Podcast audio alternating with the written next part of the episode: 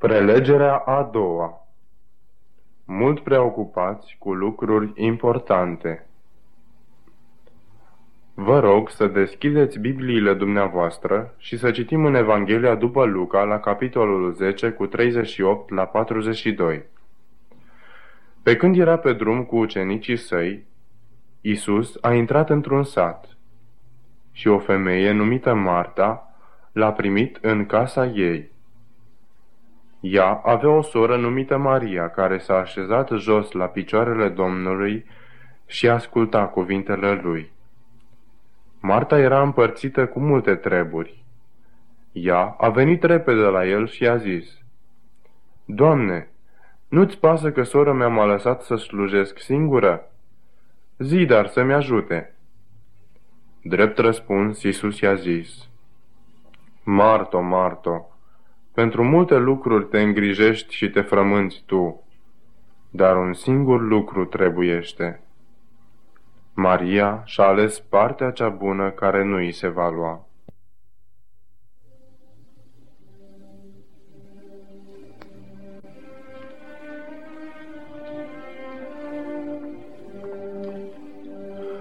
Un tânăr lucra împreună cu tatăl său într-o mică fermă la țară.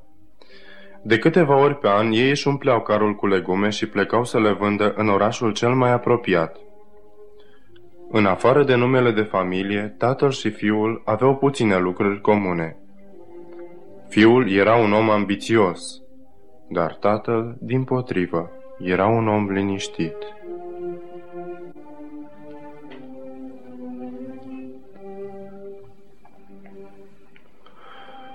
Într-o dimineață, tatăl și fiul și-au scos carul, l-au încărcat și apoi au înjugat boii. Tânărul își făcuse o socoteală. Dacă vom merge toată ziua și toată noaptea, mâine vom putea ajunge în piață. Cu această socoteală în minte, tânărul mergea pe lângă boii pe care mai tot timpul îi zorea cu un băț. Mai încet, îi spunea bătrânul, vei trăi mai mult. Da, îi răspunse fiul pe un ton morocănos, dar dacă vom ajunge în piață înaintea altora, vom câștiga prețuri mai bune.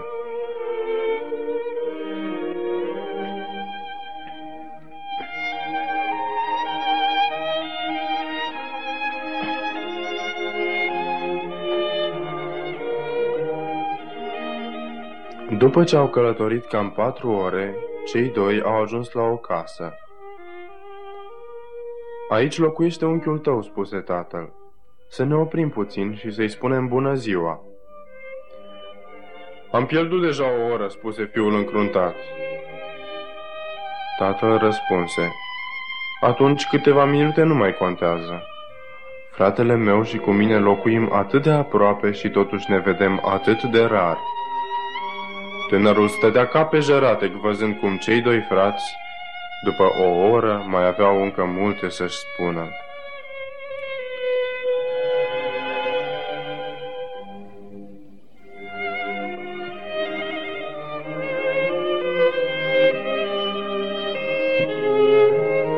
După ce au plecat, a venit rândul tatălui să meargă pe lângă boi și să-i conducă.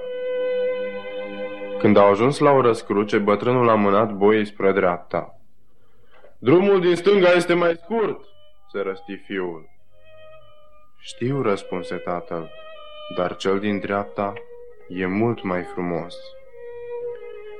Nu ai niciun respect pentru timp? întrebă neîngătuitor fiul. Ba da, răspunse tatăl. Am foarte mult respect pentru timp, de aceea îl folosesc privind lucrurile frumoase. Drumul din dreapta merge printre păduri și câmpii cu flori sălbatice. Tânărul era atât de preocupat cu urmărirea soarelui, încât nici măcar nu observă cât de magnific era apusul din dosul dealurilor. La un moment dat, cei doi oameni au ajuns într-un loc minunat ce semăna cu o grădină bine udată. Să înnoptăm aici, spuse tatăl. Asta e ultima călătorie pe care o mai fac cu tine, îi spuse tânărul. Tu ești mai interesat de flori decât să câștigăm bani. Cum de nu ți-ai dat seama de lucrul acesta până acum, îl întrebă tatăl. Câteva minute mai târziu, tânărul dormea dus.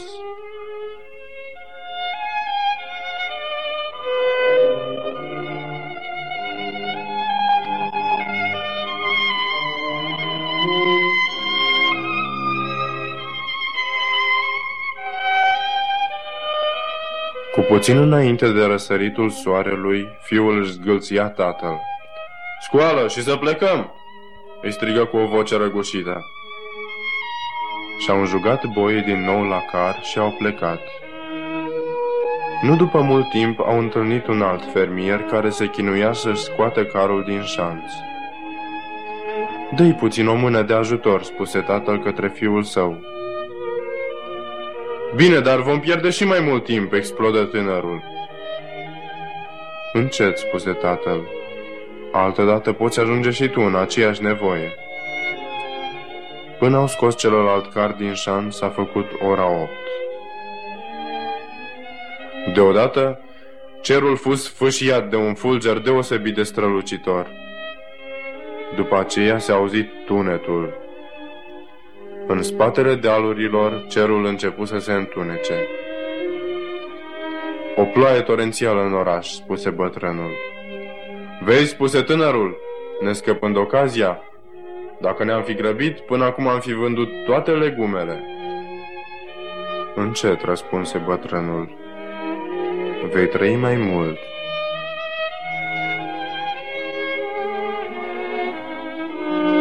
Era spre după masă când ajunseră pe ultimul deal de pe care se putea vedea orașul. S-au oprit și au stat să privească mult într-acolo. Nici unul nu vorbea stăteau și priveau amuțiți. Tânărul care fusese tot timpul grăbit spuse, Văd acum, tată, că ai avut dreptate. Și-au întors carul din drum și au plecat înapoi spre casă, de dinaintea a ceea ce odată fusese orașul Hiroshima.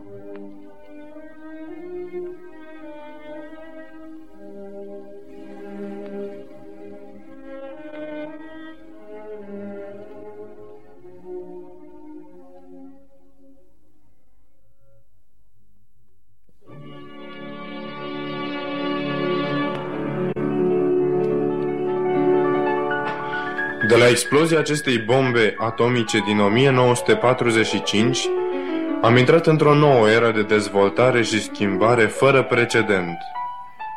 Viața trepidantă a omului modern a devenit ca un lanț de care nu se mai poate scăpa. Acest fel de viață influențează relația noastră cu Dumnezeu tot atât de mult pe cât influențează și viața noastră fizică. Cred că dacă am privit mai atent la experiențele noastre, ne-am dat seama că majoritatea dintre noi suntem prea ocupați. Și cum nu se pot face toate lucrurile propuse pentru o zi, ceea ce se lasă sunt, de obicei, lucrurile spirituale. Cea mai mare nevoie a noastră este să găsim o cale de a face față acestei presiuni extraordinare a grijilor niciun timp pentru comuniune personală cu Dumnezeu, niciun timp pentru studiul Bibliei, pentru rugăciune și mai ales meditație, niciun timp pentru închinarea cu întreaga familie, pentru discuții în familie sau chiar pentru ocazii de bucurie împreună cu familia. Niciun timp pentru adunările de rugăciune. Niciun timp pentru a vizita pe cei bolnavi niciun timp pentru a merge și a face cunoscut și altora pe Hristos. Chiar și în lucrarea de predicator trebuie să fii foarte atent, pentru că uneori ești atât de preocupat cu lucrarea Domnului, încât nu mai ai timp să cunoști pe Domnul lucrării. Putem ajunge atât de ocupați cu lucrurile bune, încât să lăsăm la o parte tot ceea ce este mai important. Profesorii au aceeași problemă. Studenții și elevii au de învățat de dimineață până noaptea târziu. Realitatea însă este că nu se ia timp pentru ceea ce este cel mai important. Cred că Isus, în Matei 7, s-a referit tocmai la această problemă. Începând cu versetul 22, citim despre ceea ce se va întâmpla odată cu revenirea sa. Mulți îmi vor zice în ziua aceea, Doamne, Doamne, n-am prorocit noi în numele Tău? N-am scos noi afară draci în numele Tău? Și n-am făcut noi multe minuni în numele Tău? Atunci Isus le va spune, Nu v-am cunoscut niciodată. Atât de preocupați cu lucrurile Domnului, încât nu ne mai rămâne timp pentru a cunoaște pe Dumnezeu însuși, pentru a intra cu El într-o relație de cunoaștere mai profundă. Dovada? Nu v-am cunoscut niciodată. Am descoperit în experiența mea un principiu interesant. Cred că toți ați descoperit acest principiu în legătură cu darurile și zecimile pe care le dați. Noi învățăm pe oameni despre zecime, dar mulți găsesc aceasta ca fiind prea greu de realizat. Noi însă le spunem că dacă dau a zecea parte lui Dumnezeu, El va binecuvânta celelalte nouă zecimi, care astfel vor face mai mult decât cele zece zecimi pe care le-am avut. De multe ori se răspunde, aceasta nu este logic, nu este matematic. Cum pot nouă zecimi să fie mai mult decât zece zecimi? Dar cei care au fost credincioși au descoperit singuri că lucrurile stau în tocmai cum am afirmat mai înainte. Când îi dăm lui Dumnezeu primul loc și în ceea ce privește banii noștri, atunci restul ne ajunge mai mult decât dacă nu am fi dat nimic. Dumnezeu folosește același principiu și în ceea ce privește timpul nostru.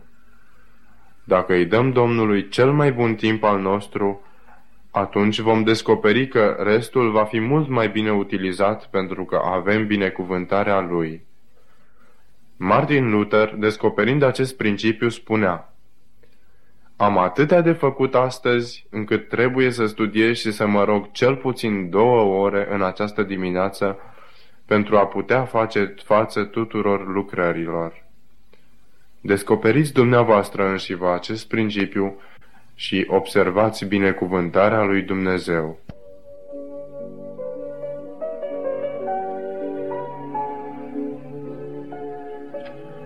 În casa Mariei și a Martei, Isus a accentuat cât de mult valorează timpul petrecut în comuniune cu El – Natura umană este înclinată mai mult să urmeze Martei, să se ocupe mai mult de ceea ce este mai puțin important și să scape din vedere ceea ce este esențial. Ceea ce spun acum este în legătură cu formele religiei despre care discutam în prelegerea trecută, pornind de la observarea insectei Mantis religiosa, în limbaj popular călugărița. O caracteristică de seamă a vremurilor din urmă este că vor fi mulți oameni care vor avea doar o formă de evlavie, de religiozitate, dar care nu au puterea lui Dumnezeu în viața lor. Aceasta este problema noastră de azi. Pericolul este să fim atât de ocupați cu activitățile religioase, încât să nu ne mai luăm timp pentru a cultiva acea comuniune cu Dumnezeu care singură poate furniza puterea de care avem atâta nevoie. Ați ajuns și dumneavoastră încătușați în lanțurile preocupărilor personale sau de grup? Ați ajuns și dumneavoastră o victimă a tensiunii, a încordării, a presiunii nervoase și a irascibilității ca și fiul din povestire? Sau manifestarea dumneavoastră este aceea de încredere și liniște senină pe care o avea tatăl.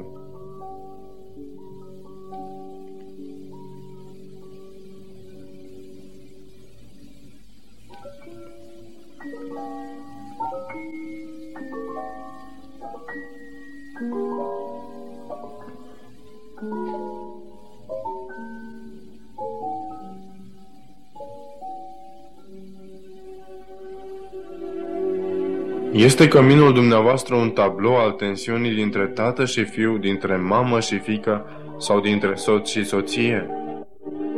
Căminul este cel care, în modul cel mai fidel, reflectă adevărata voastră relație cu Dumnezeu. Nu am vonul dezvălui adevăratul caracter al omului, ci atmosfera din familie, pe care omul o produce și o întreține. Adevăratul caracter nu se dezvăluie atunci când cântăm și ne rugăm împreună cu frații noștri, ci atunci când facem același lucru cu membrii familiei. Atunci când suntem mai puțin atenți la felul în care ne purtăm. Atunci se arată adevăratul eu. Isus spunea în Luca 17 cu 26 la 30 un lucru care are o adâncă importanță pentru timpurile noastre. Ce s-a întâmplat în zilele lui Noe, se va întâmpla și în zilele fiului omului. Oamenii mâncau, beau, se însurau și se măritau până în ziua în care a intrat Noe în corabie. Și a venit potopul și i-a prăpădit pe toți. Ce s-a întâmplat în zilele lui Lot se va întâmpla a Idoma și în zilele fiului omului. Oamenii mâncau, beau, cumpărau, vindeau, sădeau, zideau, dar în ziua în care a ieșit Lot din Sodoma, a pluat foc și pucioasă din cer și a pierdut pe toți. Tot așa va fi și în ziua când se va arăta Fiul omului.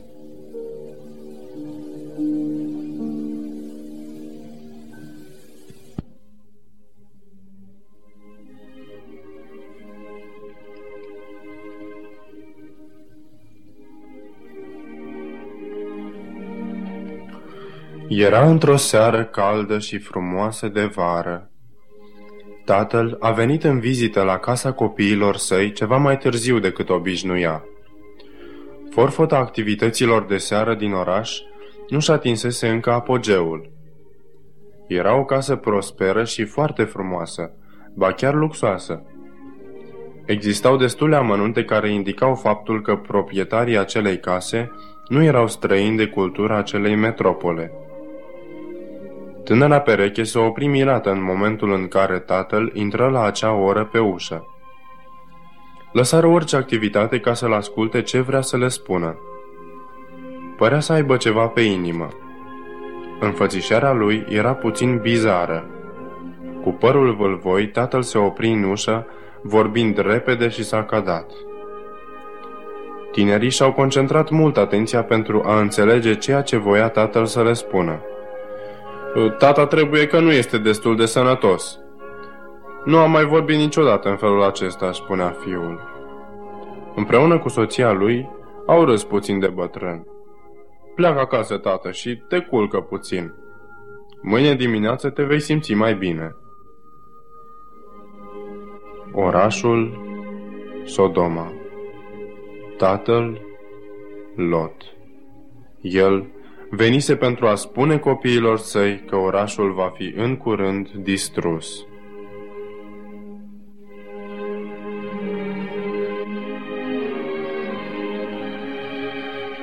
Isus face o paralelă interesantă între întâmplarea lui Lot și o altă situație care a existat în altă familie înainte de Lot. Între cele două familii există niște asemănări și niște deosebiri. Să ne întoarcem puțin în zilele lui Noe. Dumnezeu, văzând cât de mult a pătruns corupția în lume, s-a decis ca să o distrugă prin potop. El a descoperit aceasta lui Noe, un om neprihănit, care trăia în temere de Dumnezeu. Noe a predicat această veste și a îndemnat pe contemporanii săi la pocăință. Aceasta a făcut-o timp de 120 de ani.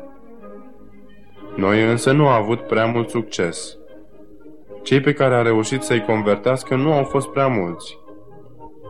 Observați, acum urmează ceea ce este mai important. Copiii săi au crezut mesajul său. Nu era nimic în viața lui care să-i țină pe copii să nu facă la fel ca tatăl lor. Nu există niciun alt comentariu despre soția lui Noe decât cuvintele. Ea a intrat înăuntru. Ea nu a fost nicio piedică pentru noi. Nu există nicio apreciere asupra datoriei sale de mamă, dar faptele sunt elogvente. Copiii ei au intrat înăuntru în corabie. Ce minunat pentru calitatea sa de mamă! Vedeți paralela? Observați asemănarea și deosebirea? Noe și Lot au primit amândoi aceeași veste. Distrugerea orașelor și a populației. Amândoi au transmis vestea aceasta copiilor lor. Lot a fost luat în râs de copiii săi, dar copiii lui Noe au intrat înăuntru împreună cu tatăl lor.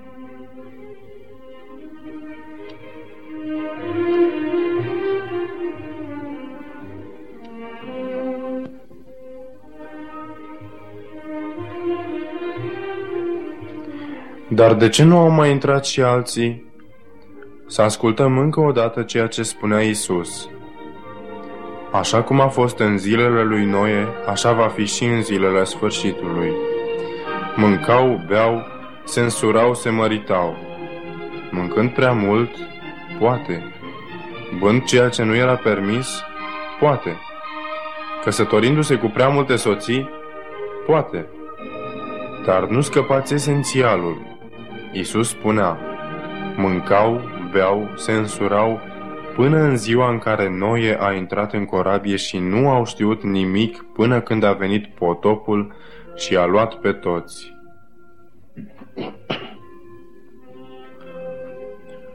Probabil niște vieți perfect respectabile, deasupra oricărui reproș. O viață de rutină, fără nicio amenințare, fără niciun pericol aparent. Până când a venit potopul și i-a luat pe toți. Două generații care se aseamănă într-un mod ciudat. De fapt, sunt trei generații care se aseamănă. Generația lui Noe, generația lui Lot și generația noastră.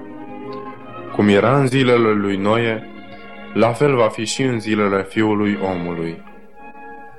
Vă întreb astăzi pe dumneavoastră, tați și mame, dacă v-ar vizita un înger al Harului și v-ar chema într-un loc de siguranță, când veți spune copiilor vestea, cum vor reacționa? Vor spune, mergi acasă, mamă, mergi acasă, tată, mâine te vei simți mai bine. Sau vor răspunde într-un mod simplu, făcând exact ceea ce voi faceți. Dacă voi v-ați luat timp ca să-L urmați pe Dumnezeu, și ei vă vor urma pe voi.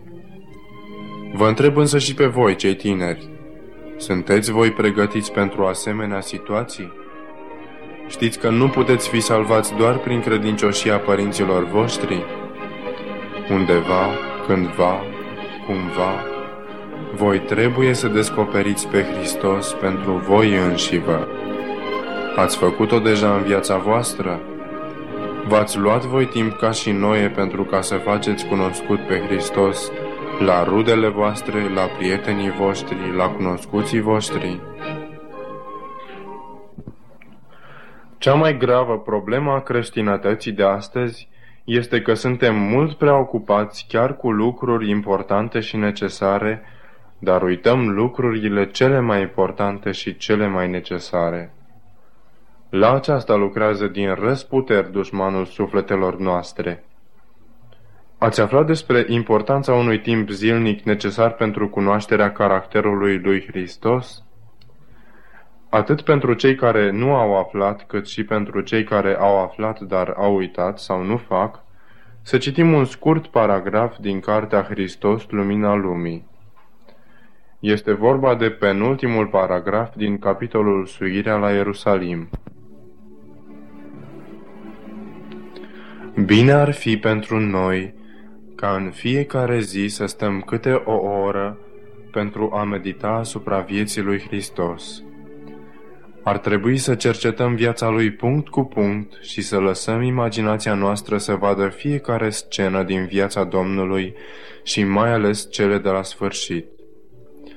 Privind frumusețea caracterului lui, vom fi schimbați în același chip al lui din slavă în slavă.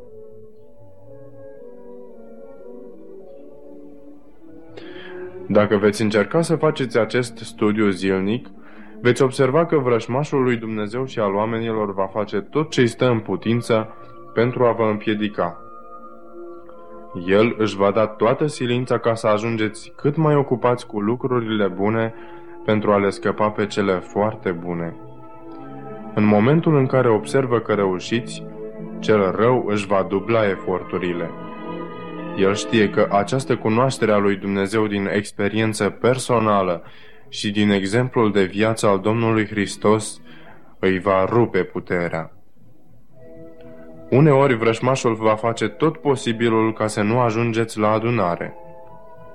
Vineri seara, de exemplu, vă veți simți prea obosiți după o săptămână atât de grea. Gândul vine atât de aproape. E mai ușor să stai acasă și să te odihnești decât să pornești din nou în oraș pentru a ajunge la adunare. Altădată intervine ceva în ultimul moment pentru a te reține acasă. Un telefon, niște cunoștințe, un mic accident în casă și altele. Acestea nu odată au fost instrumentele celui rău. Frășmașul va încerca toate posibilitățile pentru a vă reține de la ceea ce aveți mai multă nevoie. Ne aflăm în niște timpuri când nu mai avem voie, nu mai putem să fim mulțumiți cu noi înșine. Vă dați seama de situație? Cu 8 până la 10 ore de lucru pe zi, cu mersul zilnic la școală, cu câteva ore pe zi la televizor, cu câteva ore pe săptămână pentru activități religioase, venirea la adunare, noi ne declarăm mulțumiți și credem că aceasta este tot ceea ce putem face pentru Hristos.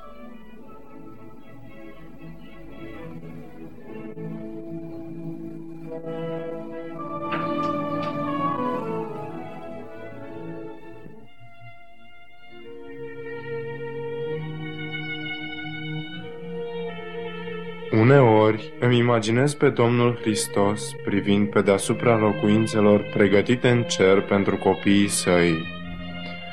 Locuințe magnifice, deasupra oricărei posibilități de descriere, dar sunt goale.